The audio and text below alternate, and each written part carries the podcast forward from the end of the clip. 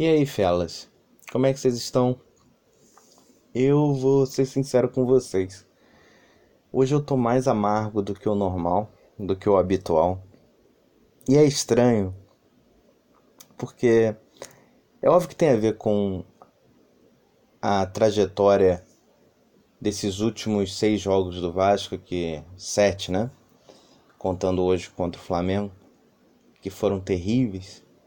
Mas a minha amargura tem a ver que eu estava preparado para uma derrota hoje. Eu, depois do jogo do Bahia e da demissão do Ramon, e a gente vai falar um pouco sobre isso hoje no, nesse episódio, eu juro que eu, assim, tava sem expectativa alguma. Queria ver o jogo, sabe, de rabo de olho e mexendo no, no, no celular, lendo alguma coisa, porque a expectativa, eu acho que de muita gente, era levar uma sapecada, como a gente perdeu do Atlético Mineiro e do Bahia. E foram derrotas assim que jogos de goleada que foram decididos no primeiro tempo, nos primeiros 45 minutos. Então assim, o time, as informações estavam muito estranhas do, do Gracelli, né? Do, sub, do técnico sub-20 que assumiu para esse jogo contra o Flamengo. E no primeiro momento falavam que ele ia colocar o Werley no, na zaga como um terceiro zagueiro, mas depois falaram que ele te, insistiria no 4-3-3, que eu achava, achei, acharia um absurdo, assim, como manda o Ramon embora o cara vai manter me, os mesmos jogadores, ele nem mudava nenhuma peça. Ele mantinha os mesmos jogadores e com, com possibilidade do Bastos entrar, Pikachu de titular e Vinícius e Thales na, na ponta. Então, assim, eu não tava, eu já estava preparado para pro pior, é, pro muito pior e que e que não iria me estressar porque já sabia que seríamos derrotados. E aí começa a droga do jogo, quer dizer, antes, sai a escalação e você vê, olha, que, temos uma mudança. Assim, nada do que aquilo foi especulado na, nas prévias pelos jornalistas, pelos setoristas do Vasco, se confirmou. Ele entrou com Caio Tenório, sem Pikachu, e tirou o Vinícius e botou o Carlinhos, vamos dizer assim, no meio campo, fechando mais o meio campo, né? Com, com Andrei, Marco Júnior, Carlinhos e Benítez, e Cano e Thales na frente, o que para mim era muito claro, né? É, o Vasco tinha muitos espaços no meio campo e que acabava acarretando, nesses, principalmente nesses jogos, nessa, nesses jogos horríveis que nós tivemos contra Bahia e Atlético Mineiro, mas até antes com aquelas, aqueles espaços gigantes entre o meio campo e a nossa defesa, que dava um espaço muito grande para os times prepararem para chutar bola de fora da área, para armarem jogadas perigosas. A gente não estava mais conseguindo defender é, no meio campo e tudo estourava na defesa e a defesa não estava aguentando como antes. Então criou-se aquela faísca da possibilidade, né? Da, é provável? É improvável? Qual, qual é a probabilidade? Vamos brincar de porcentagem, apesar de eu ser de humanas e não saber nada de matemática. Vamos ser um Tristão Garcia. E eu falei, bom, entra, não entrar no 4-3-3 já dá um, um ânimo, né? Mas se os jogadores estiverem naquele ritmo dos jogos do Bahia e Atlético, não adianta nada. E começa o jogo e apesar da posse de bola maior do Flamengo, a gente consegue estar tá defendendo melhor. Eles estão não tem muito espaço para armar jogadas. Acho até que o Flamengo não jogou bem, assim. Sei que tem gente que fala, ah, não jogou bem porque o Vasco foi, foi bem. Mas eu acho que eles estavam numa rotação bem lenta. É não tenho acompanhado muitos jogos deles, assim, mas esperava uma intensidade um pouco maior, por mais que não seja o mesmo treinador e alguns jogadores estejam fora e tal.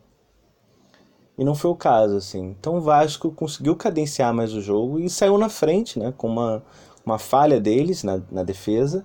E o Caio Tenório, justamente o Caio Tenório, dando um passo para o Thales fazer o gol. Isso é o Thales entrando na área para fazer um gol, um lateral nosso roubando bola, entrando também na área, assim, um mundo das maravilhas que a gente não estava vendo. E tivemos uma outra chance, acho, com um chute de fora da área, que acho que foi o próprio Tenório, não sei se o Carlinhos ou o Tenório, que o, que o goleiro Hugo defendeu do Flamengo.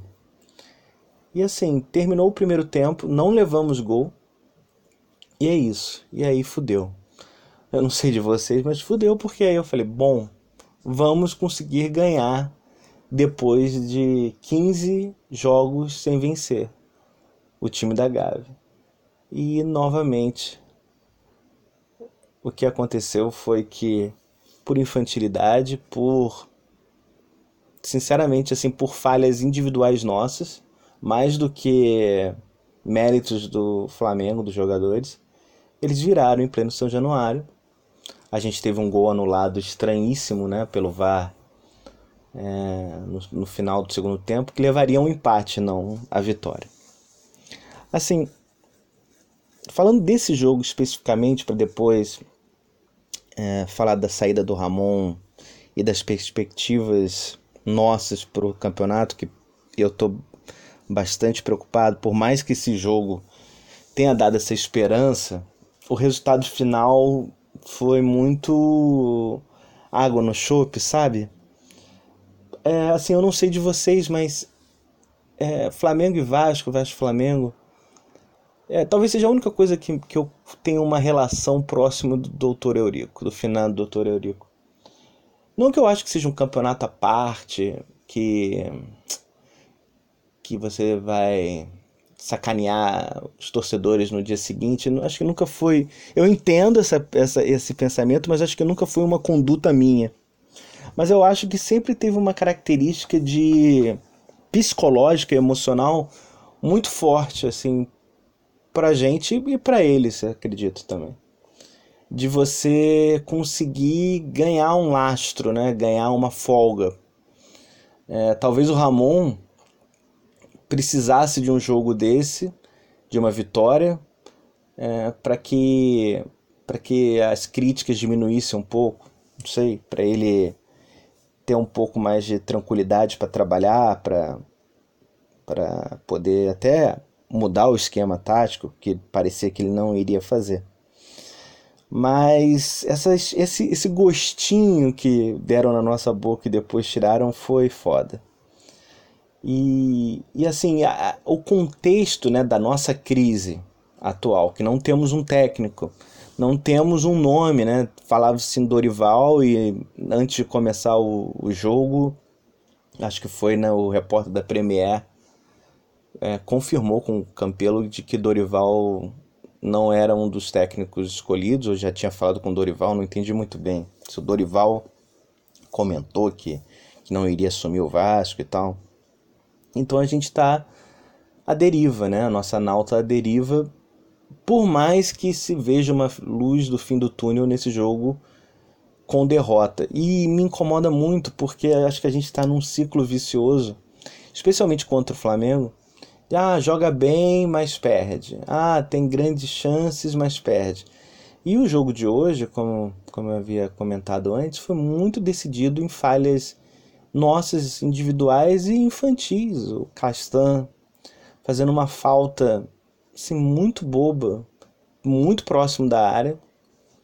E além disso, a falha aí da zaga, né, para tirar uma bola de cabeça, mas assim, a falta que originou o gol foi muito ridícula. Se vocês tiverem possibilidade de rever, vocês vão ver que tem acho que uns dois ou três jogadores do Vasco cercando o jogador do Flamengo e o Castanho encosta na canela dele e ele desaba, assim. Eu nem acho que eu... o Castanho reclama bastante, ele nem ele, ele argumenta com o juiz, eu acho, ou com bandeirinha. Mas foi, foi um toque e o cara vai desabar. O cara sabia que era uma falta perigosa e resultou nisso. E depois, é, o gol da virada deles foi um lançamento, esse sim, um lançamento muito bom para o Bruno Henrique, que deixou ele na cara do gol. Só que o Fernando Miguel decidiu sair para matar a jogada, né? Mas não matou, deu um soquinho estranhíssimo. É... E o, o Bruno Henrique acabou fazendo o gol sem, sem goleiro, né? E mais uma vez a gente não consegue vencer o Flamengo. E assim, eu acho que esse caráter emocional, eu não sei, eu não sei se é para todo mundo, se as pessoas espairecem, mas isso está me incomodando muito. E é difícil falar isso, né? Você ter um rival que você, bem ou mal, você não está conseguindo vencer e já são quatro anos sem uma vitória sobre o Flamengo. É, assim, justamente numa transição deles é, com um time mais forte e a gente decrescendo, né? Mas, sinceramente, assim, isso, isso acho que vai minando a... Eu não acho que os jogadores, até existem jogadores, acho que Pikachu, Henrique, né? Fazem parte desse elenco desde 2016, talvez, são os únicos. Os meninos, né, da base, que sabem da importância de um clássico, mas acho que vai minando as nossas, sei lá, o nosso emocional, o nosso, a nossa capacidade de reação ou de, ou de duelar, vamos dizer assim. Por exemplo, o Corinthians, que vai ser um dos nossos próximos adversários, a gente não vence desde 2010, se não me falha a memória. Não vence. Tem empate, ah, roubou na, na Arena Corinthians, etc. Mas não interessa. Hoje também se discute o VAR, mas não interessa, a gente não consegue vencer. E por mais que você vai voltar ao passado, você vai falar das glórias do passado, o presente nosso com esses com essas duas equipes, né, é terrível, assim. E o mais preocupante é que e isso eu vejo muita gente comentando que acho que eu já comentei isso no, no episódio anterior do Flamengo, é que são agora 16 jogos de invencibilidade. Tem muito empate nesses 16 jogos, mas e daí? A gente não vence um jogo. Seja com sub-20, seja com um momento pior deles, seja a gente jogando o nosso máximo, a gente não tem vencido. Eu não sei se existe aí e aí recentemente, né, 2019, 2018, já esse mesmo grupo. É uma questão psicológica ou simplesmente falta de, de atenção, mas me preocupa, me preocupa porque é, acaba, acaba sendo um, uma partida chave para justamente nos dar mais força e mais mais unidade né, entre equipe e torcida e a coisa não acontece. A gente não vence há sete jogos, estamos com 18 pontos no campeonato, é, a gordurinha já era. O primeiro time fora da, da zona de rebaixamento tem 15 pontos e nem todo mundo jogou. Por exemplo, o Botafogo não jogou e pode chegar a 18 pontos como o Vasco. E para piorar, para deixar vocês deprimidos como eu tô quase, é... o próximo jogo do Vasco é com o Internacional lá em Porto Alegre. Acho que leva uma semana, né? Por causa acho que o jogo da seleção brasileira, acho que tem algum rolo assim. E depois tem o fatídico jogo com o Corinthians no Rio de Janeiro. E termina o primeiro turno, né? Apesar de não termos o jogo do Palmeiras da primeira rodada ainda com uma data, e o Fortaleza também, né, o jogo do Fortaleza, termina o primeiro turno com o Goiás lá, que é uma das piores equipes, ou talvez a pior equipe do campeonato.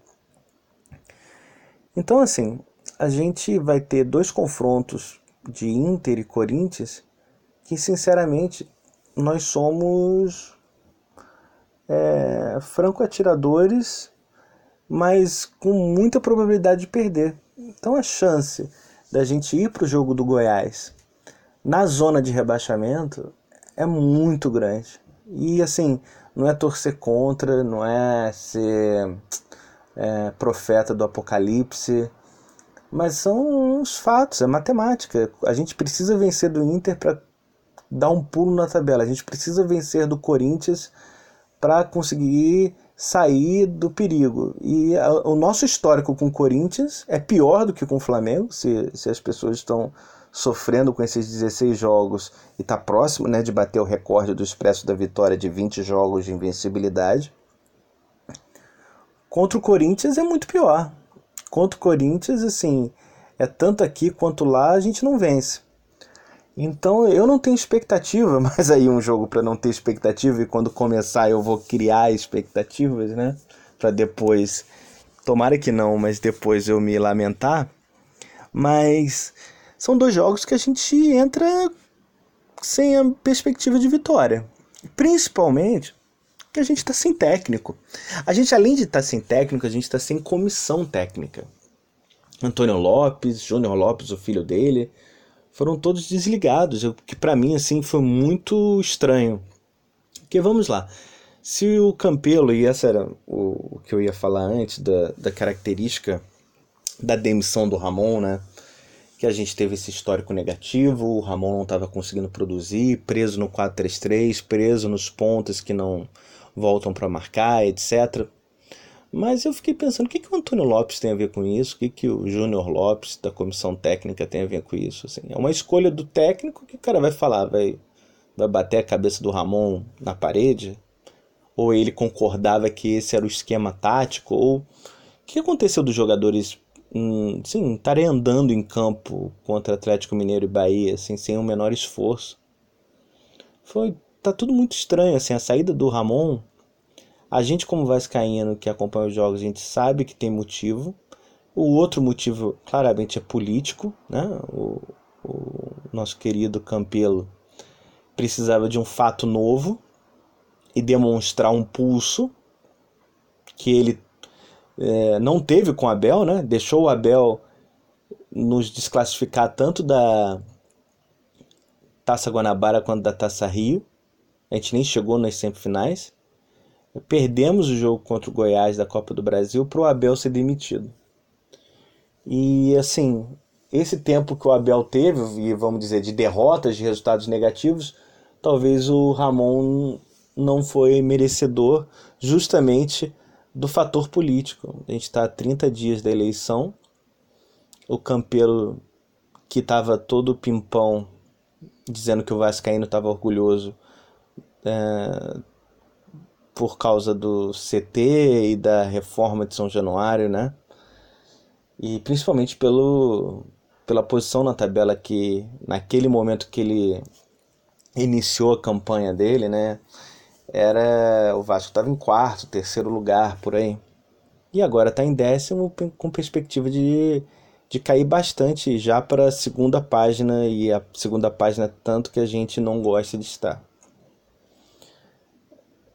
assim, não sabemos que tipo de técnico vem. O que a gente sabe é que eles querem um técnico experiente, né? Tipo Abel, né? Técnico experiente que só fez lambança, que não deu um padrão tático para o time. Sinceramente, olhando o mercado, o Dorival, dos nomes ventilados, era um dos melhores, assim, era um cara experiente que já conhecia o São Januário, é, não teve uma boa passagem em 2013 pela gente, mas os últimos jogos e placares foram assim, não foram tão ruins da parte dele, né? Os últimos jogos eu digo de outras equipes. Ele teve uma boa passagem pelo Santos, acho que também pelo São Paulo, que ele tirou o São Paulo da zona de rebaixamento. E aí foi para o Flamengo, ficou um pequeno período, mas você conversa com alguns torcedores do Flamengo, eles gostam do Dorival. Acho que levou, os levou para Libertadores, inclusive. E, e aí ele estava no Atlético Paranaense, ele teve Covid, uma história estranha, né? Parecida até com o Ramon, assim, se a gente pensar na nossa desclassificação em que o Ramon não foi o técnico, né? Foi o Kozlovski, sei lá, é, que acabou sendo desligado também. O Dorival não, não dirigiu, acho que o Atlético Paranaense por uma parte dos jogos, ele teve também uma cirurgia, acho que no final do ano passado. Então assim, eu não sei como é que seria ele aqui, mas dos nomes, né, comparado com Felipão, qual era o outro que o pessoal falava do Felipão? Tinha um outro bizarro, Dunga, né? Eu tenho até medo, porque o Dunga, o Felipão disse que não foi é, procurado, mas o Dunga até agora tá calado. Então, assim, meu Deus do céu. E assim, é, o que preocupa é que por mais que você tenha jogado bem hoje e perdido, acho que esse é um fator muito de time que se não é rebaixado é que luta contra o rebaixamento até o final, é aquele time, ah, jogou bem e o placar perdeu. É, não ter uma comissão técnica faz com que você está perdendo tempo. Assim, o Campelo é, não parece é, assim, muito preocupado com, com o futebol né? Ele está mais preocupado com o futebol para o impacto na campanha política dele do que do futebol em si do Vasco, né? de, da manutenção do Vasco na primeira divisão, de ter alguma chance, mesmo que remota, pelo jeito, na Sul-Americana. Então, assim, o, o que me preocupa é essa falta de nome para xingar. A gente tem um elenco curto, a gente reclama do Pikachu, colocou o Caio Tenório, você vê que ele foi melhor no apoio, mas ele tem deficiências na defesa, então assim, você não tem muito o que falar do garoto, é um garoto novo, mas que tem deficiências, mas ao mesmo tempo demonstrou mais vontade, né, do que o Pikachu, e eu acho que isso é o mínimo que a gente pode esperar de quem veste a camisa do Vasco. E preocupa, assim, eu tô muito descrente de resultados positivos contra Internacional, que a gente vai enfrentar o Palestrinha, né? É, artilheiro do campeonato. Olha, olha a situação que a gente está se metendo, gente. E depois o Corinthians, o que peço desculpas para os vascaínos mais é, sentidos, ou raiz, como as pessoas falam, mas o Vasco virou um freguês do Corinthians. O Vasco pro Corinthians é tipo o Galvão Bueno falando: tá em crise, chama o Chile, amigo. É isso aí. O Vasco pro Corinthians é esse. E o Vasco já teve momentos em que o Corinthians estava super mal, como agora. Corinthians com um time pior e eles conseguem empate, conseguem vitória. Então, assim, vencer do Corinthians aqui em casa, com eles em baixa, é, seria essencial, principalmente dos nossos sete resultados negativos, né, com empate e derrota. Mas a perspectiva pela freguesia não é essa, e o internacional pelo rendimento deles, assim, principalmente por ser lá no Beira Rio. E por final, tem o jogo do Goiás que, se nós perdermos, e não sei quem vai ser o técnico, então a gente não sabe se o cara vai insistir no esquema do Ramon ou vai criar um esquema próprio. É, mas, assim, se a tendência é perder os dois jogos contra Inter e Corinthians, ou empatar contra o Corinthians, sei lá, nós vamos estar perto ou na zona de rebaixamento contra o jogo Goiás. E um adendo, né? O Vasco teve três jogadores chamados para seleção sub-20, que foram o Thales, o Bruno Gomes e o Lucão, o goleiro. E pelo que deu a entender, assim, as redes sociais do Vasco, eles vão liberar esses jogadores que, coincidentemente, acontece o jogo do, do Brasil, sei lá se é jogo treino, é, parece que é uma semana de treinamento, não, não sei muito bem. É justamente contra o Corinthians em casa. Então, assim, a gente não teria Thales, Bruno Gomes e o Lucão ele reserva, mas assim, depois da falha do Fernando Miguel hoje, tem muita gente até falando por que não testa o Lucão. Então, assim, a gente não vai ter três jogadores que, se o Lucão não é titular e o Bruno Gomes tem entrado várias vezes, que estão no banco e ou no campo, assim, direto. Então, assim, ter essas ausências, principalmente do Thales, e do Bruno Gomes, né? Porque tanto ele quanto o Andrei revezam nos, nas expulsões e cartões amarelos, é preocupante. Muito preocupante. Vamos lembrar que o Thales fez o gol hoje, né? Foi ele que entrou na área. Thales que, assim, principalmente no primeiro tempo, mais solto, né? Sem aquela necessidade de ficar na ponta, foi mil vezes melhor. Participou mais do jogo, fez tabelinha, pareceu mais assim ligado na partida. Então assim, será que o Vasco vai abrir mão desses jogadores? Aparentemente sim.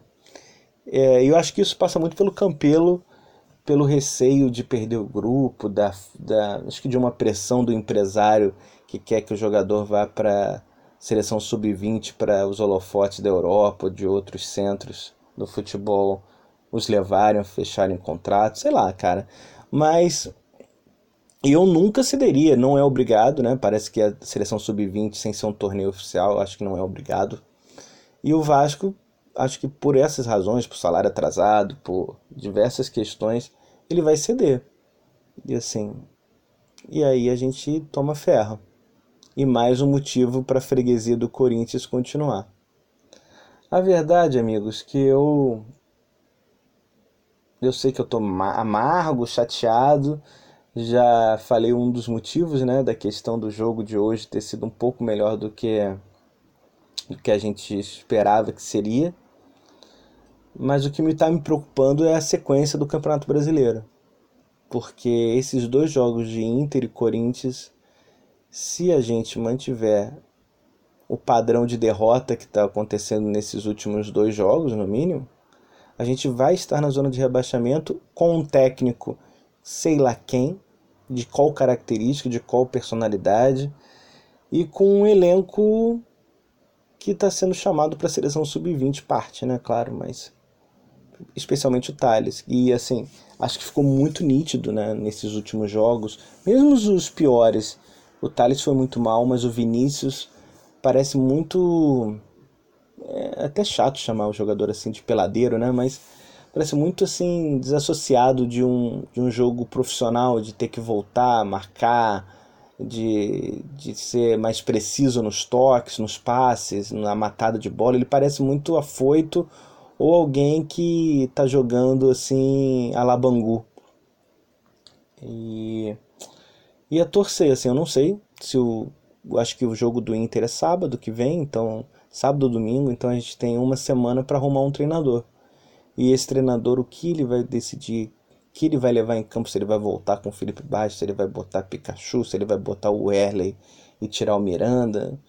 E a gente tem os desfalques né, do Juninho e do Ricardo Graça, que não sabemos quando eles vão voltar. Estiramento, né? E assim, eu quero que vocês me animem nos comentários, porque eu tô muito preocupado. Ah, tem muito time entre a zona de rebaixamento e o décimo lugar? Tem, mas quem não está conseguindo os resultados somos nós. Então, me animem. Escrevam, mandem mensagens, críticas, comentários. Eu vou gravar mais um, um episódio depois do jogo do Inter, ou até se sair o treinador e for algo muito bizarro, eu não vou me segurar e eu gravo para vocês também poderem dar um feedback, tá bom? Esse foi mais um Ouvido ao Vasco. Vamos torcer para nossa nau. Primeiro ter um capitão, né? Para para para estar tá no comando.